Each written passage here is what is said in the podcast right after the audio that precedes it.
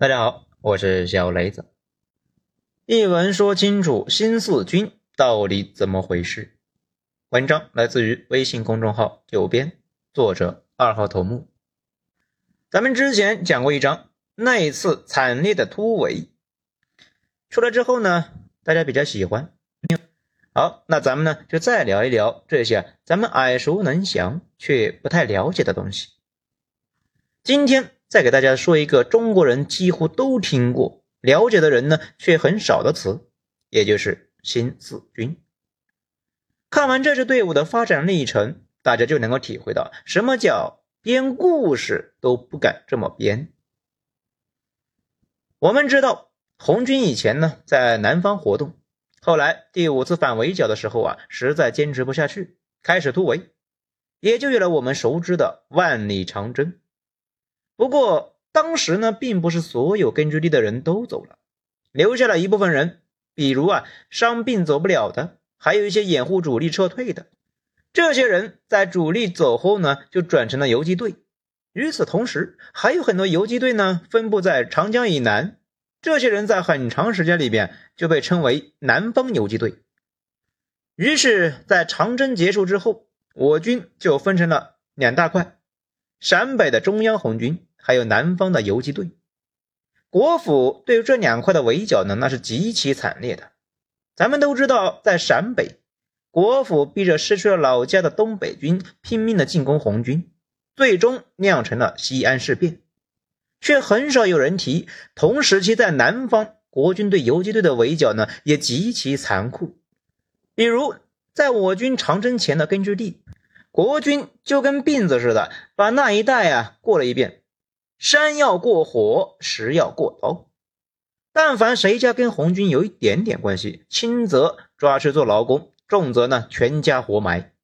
而且在游击区搞什么保甲制度，这玩意呢是商鞅的缺德原创，把老百姓相互的锁在一起，相互监督，相互揭发，一家出事，所有人吃挂牢，搞得大家呢确实不太敢支持红军。后来呀。日本人又在华北呢没少搞啊，此外还有那一堆邪活，类似于移民并村、断盐断粮等等。这种状态呢持续了三年多，在党史上一般称为三年游击战争。真正的转折是在七七事变之后。很多人可能会说：“对呀，不应该是西安事变吗？”大家也都知道。老蒋呢表示今后不再剿共，专心抗日。不过呢，事实上却在加紧围剿南方游击队，直到七七卢沟桥事变之后，光头需要呢调动所有的力量来一起抗日了，而且呢也没有余力大规模的去围剿陕北红军和南方游击队。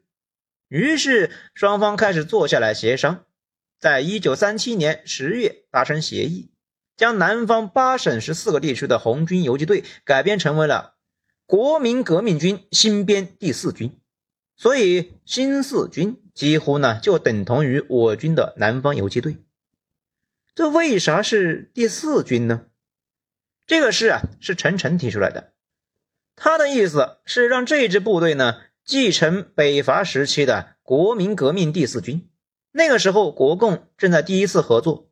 第四军里面有大量我党的骨干，光荣北伐武昌城下，打最硬的仗，流最多的血，这也就是为啥后来第四军的叶挺独立团打响了南昌起义的第一枪，因为这个团里面呢，我党的人最多。陈诚这次提议呢，也是寓意新四军像上一次一样，代表两党两次精诚合作。那谁来领导呢？国共共同能够接受的，那就是叶挺，他是我军的缔造者，又是国军里面的高级军官，跟蒋的关系呢也不错，所以呀，顺理成章的就成为了新四军的军长。不过，新四军的实际控制人是项英，当初红军长征走后呢，他就成为了游击队的负责人，挺过了南方游击队最艰苦的那段岁月。一般认为。如果他能够活到建国，中间呢不搞什么歪操作的话，大概率啊会代表三年游击战争，也被评为元帅。既然有了编制，那接下来呢就需要接受整编，成为国军的部队。于是我党派了大量的干部呢前往南方八省十四地区四十多个县，说服当地游击队下山接受改编。差不多两个月内完成了游击队下山工作。这个过程中呢，又发生了很多麻烦。有些游击队呢太过于信任国军，走出山林接受改编，然后就被国军给缴械了。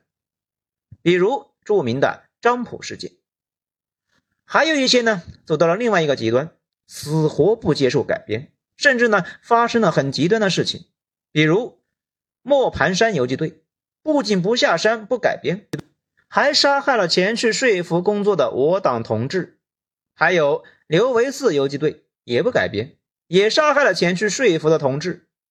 某种意义上讲，这两支部队呢已经变成了土匪。后来，这两支游击队都被国军剿灭了。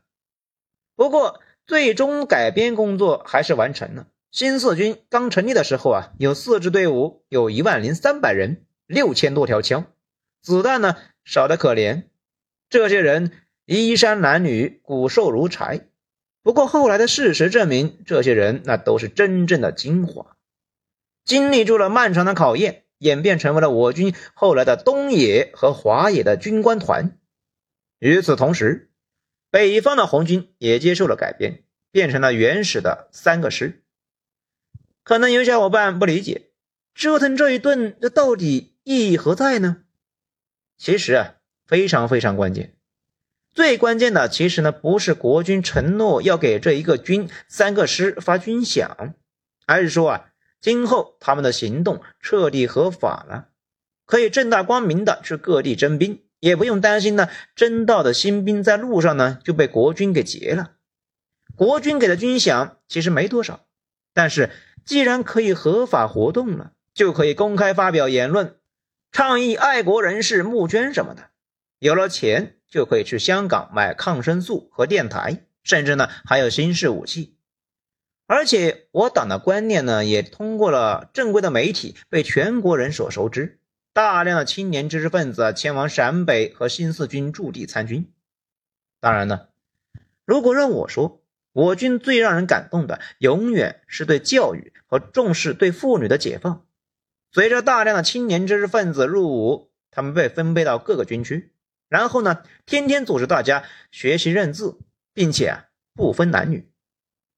这种情况之下，我军的三师一军迅速扩大，比如新四军，迅速就扩大到了两万多人。新四军自从成立就饱受两个问题的困扰：一是将相不和，也就是呢军长叶挺和政委项英之间的关系啊一直有问题。这个呢之前咱们有章节也说过，那这次不多说了。这另外一个方面呢。就是同时面对国军和日军的挤压，来，咱们讲重点第二个，新四军的战斗力呢一直非常强，这倒不是因为啊他们买到了高达或者是虎式坦克，单纯的是因为他们的环境太艰难，需要不断的磨砺战斗技能才能够活下去。国军打从一开始呢就对新四军非常警惕，日军结束了一九三七年。一九三八年跟国军大规模军事对抗之后，防线就转向了稳定。国军没有能力呢进攻日军，也打不过。日军把有价值的区域啊抢到手了，再去抢别的，成本就高于收益了。于是呢，也倾向于多一事不如少一事。于是双方就进入了静坐战争。防区边缘的哨兵呢，甚至啊开始相互点烟。国军在一九三九年左右啊，也开始心念动摇，觉得日本人呢可能不是最大的问题，真正的麻烦呢还是我党。于是又开始跟我军没完没了的撕扯。当时的内部材料上啊，就要说防共、限共、容共，多次制造类似于平江惨案这样的事情，而且双方还爆发了黄桥战役这种大冲突。但是新四军呢，一直没完没了的袭扰日军，在华北也一样。我军唯一的生存机会就是从日本人眼皮底下呢抢资源。这就是为什么后来日军呢开始把大军团拆分成片警，深入中国的基层去防共。某种程度上讲，国府和日本在一九三九年已经形成了共识，他们认为啊，真正的麻烦是我军，双方都投入大量的精力啊搞这个事，三方摩擦不断。客观上呢，新四军的战斗力啊就这样啊被磨砺了出来。后来的粟裕战法惊人，那并不是突然开窍啊，而是呢一直在新四军基层活动，从基层军官一直干到了一方统帅，慢慢的在血与火中的成长了起来。由于环境太艰苦，中央在一九三九年呢就决定让一直在江南活动的新四军向长江以北发展。于是，在那一年的四月，一部分新四军去了江北，成为了江北指挥部。剩下的呢，继续在江南作战。此后，新四军的主力慢慢的转向了江北，留在江南的人越来越少。直到一九四一年的皖南事变，这皖南事变呢，咱们之前很早就说过一篇文章，叫《新四军在皖南全军覆没》。却很快发展到了十万人。这一篇里面基本上是讲了这段历史，可以去听一听。这里呢，咱们稍微讲几句。当时新四军的主力呢已经转移到江北，只剩下了总部机关还留在皖南那一带。国军把这支部队呢视为眼中钉、肉中刺，于是想了个阳谋，让他们向北过长江。北方那正是日军防区。这不明显的是借刀杀人吗？当时国府的计划是让新四军限期北渡，如果到了期限不出发，那就是违反军令，直接剿灭。如果新四军呢听了国府的北渡计划，正好跑日本防区去了，可以借日本人的手给剿灭了。如果新四军呢听了国府的话，还是不按照国府的安排的路线来。不去日军的防区，走别的路线，那也可以按照不服从军令加以围剿。这个事呢，听着好像挺吓人，感觉无解了呀。其实啊，当时新四军有大量的游击战争的老兵，擅长山地行动。如果指挥得当的话，大家兵贵神速，一口气冲出去，可能会有伤亡，但是问题不会太大。但是呢，后来项英他们是一顿的迷之操作啊，把这股新四军带到了坑里面，行军极其缓慢，事先没有探路，没有准备，跟搬家似的呢，把瓶瓶罐罐都带上，然后就进入了国军布有重兵的口袋阵，反正是一堆的魔幻操作，这支新四军彻底被冲垮。后来项英被突围之后呢，被自己的警卫员给杀了，叶挺去找国军谈判。也被扣了，一直到抗战胜利才放出来。九千多人被围，最后没办法，只好呢被迫突围。突围的这些人又得经过日军的控制区，又伤亡了一些。不过啊，好在那些人里边呢，有很多经验丰富的三年游击战战争的老兵，硬是从重围中跑出来两千多人。还有一批干部被抓之后呢，竟然逃了出来。经历了千难万苦，竟然跑回了江北新四军。后来呀，测算可能不止两千多，因为还有一部分呢就地打游击，整体战损和中突围差不多。皖南事变之后，新四军原来的机关大脑啊基本上报销了。唯一的好消息是在那之前，主力呢已经去了江北，随即陈毅就在江北呢重新接管了新四军。新四军从此跟项英、叶挺没啥关系了。中途又有不少华北八路呢南下加入了新四军。那比如咱们熟知的南泥湾三五九旅。此时新四军已经扩张到了九万多人，下属七个师。第一个师的师长就是粟裕。第五师呢，咱们也很熟悉，就是，咱们之前那一篇文章里面刚刚聊过的。参加中原突围的李先念部。皖南事变之后，国府取消了新四军的编制，也就是说啊，今后不给军饷了，不给钱了，而且呢，也没有办法合法行动了。不过好处呢是，今后也没法用军饷来限制新四军，某种意义上来讲，彻底自由了。一九四一年十二月八日，又是一个关键的日子。这一天，全世界最开心的两个人，一个是丘吉尔，一个是蒋。因为充满想象力的日本人终于把美国拉下了水，美国这台真正的战争机器终于彻底下场了。美国加入战争，让蒋和丘吉尔都意识到战争的天平可能要扭转了。于是，国府上下开始等胜利，主动回避跟日本人的冲突。反正呢，用不了多久，日本人也完了，跟他拼啥命啊？这也就造成了1944年玉香桂大溃败，国军各个部队呢都默契的认为日军这是回光返照、秋后蚂蚱、最后的蹦跶，大家呢能躲就躲，保存实力。于是国军一溃千里。与此同时，延安的教员更加有洞察力，他不仅意识到国府眼里日本人已经完了，接下来重点工作肯定是对付我党。而且他敏锐地意识到战争可能只剩下两年了，于是呢，发布了一个文件，里边说道：“咬紧牙关，度过今后最困难的两年。”事实上，接下来也非常残酷。日军呢，把能打仗的部队呢都调到了太平洋和东南亚了，驻扎在中国的部队呢，主要任务变成了巩固已经占领的区域。日本已经占领的区域呢，主要活动的就是游击队，所以从一九四一年开始，不断的进行各种清剿和扫荡。啊，咱们查了一下数据啊，说是从一九四一年到一九四四年三年中，新四军对日伪军作战八千四百余次，歼敌九万余人。这个呢，包括日军和伪军，算下来规模都不大。明显都是呢，到村里面扫荡的战斗，坚持到了一九四五年，抗战结束，新四军这个名号呢，也就走向了结局。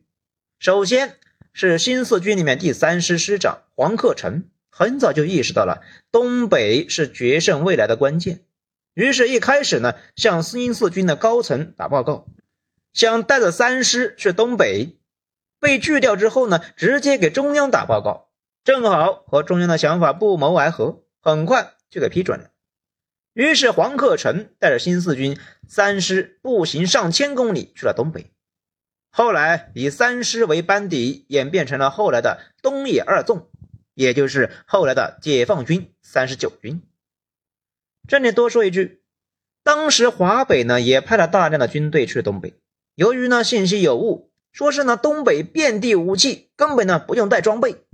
于是啊，华北的很多军队把装备都给了沿途的游击队，自己呢空手到了东北，发现那边武器获取也很难，于是傻眼了呀。黄克诚也听说了类似的谣言，但是凭借常识呢，就觉得不太可能，于是严格要求三师务必带着武器。等到了东北，成了东北唯一一支齐装满员的队伍。一般认为，东野二纵呢一直是整个东野最能打的部队。不过后来在朝鲜被三十八军抢了风头，呃，三十八军也就是东野的一纵。这里呢，再多说一句，黄克诚。黄克诚建国之后被评为了大将，属于那种啊真正的我党骨干，从来不向权威低头，坚持实事求是，坚持自己的想法。曾经呢。多次因为这种坚持差点丧命，但依旧是像铁一样硬。在猛人如云的我党内部，依旧是猛人中的猛人。剩下的新四军大部分演变成了华东野战军，也就是呢打淮海战役那支部队。一开始由陈毅指挥，不过啊陈老总的资历呢没问题，指挥能力啊实在是不咋样啊，打的是一塌糊涂。一九四七年，淮安、淮阴被张灵甫给占了，涟水也被攻克了。张灵甫还击败了华野悍将王必成。陈毅指挥的部队呢，损兵折将。中央赶紧发过来命令说：“陈老总，你也别指挥了，让粟裕指挥吧。”这在我军历史上应该是首次。原话呢是这么说的。在陈毅领导下，大政方针共同决定。你们六人经常在一起，以免往返电商，贻误容积。战役指挥权交粟裕负责。大家仔细体会一下这种领导的艺术。先是强调诚意呢，还是领导？但是大政方针共同决定，战役指挥权归粟裕。意思就是啊，诚意继续当领导，但是各种问题呢，大家开会一起决定。打仗的事，粟裕一个人管，陈毅呢变成了一个会议召集人，终于啊没法添乱了。这一次组织上的果断变更，某种意义上讲啊，改变了后来的战局。粟裕的话语权更重了。东野的指挥权也就移交到了粟裕那里。不过，粟裕的资历呢和声望依旧有问题，需要陈老总的声望给压场。陈老总也无所谓，不再掺和指挥的事情，专心打起了配合。也正是由于陈老总的高风亮节和粟裕精诚合作，才有了后来我军六十万人围杀国军八十万精锐的壮举。好，到这里呢就差不多了。不怎么说了。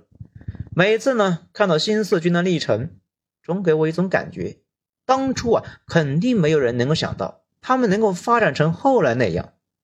毕竟，在各方眼里面，游击队怎么都有点不上档次。可是他们硬是自己呢，打出了一条路。曾经被国军的正规军追着满山跑，后来竟然把最精锐的部队呢，围在了淮海，一举歼灭。可能最过分的爽文作者都不敢这么写吧？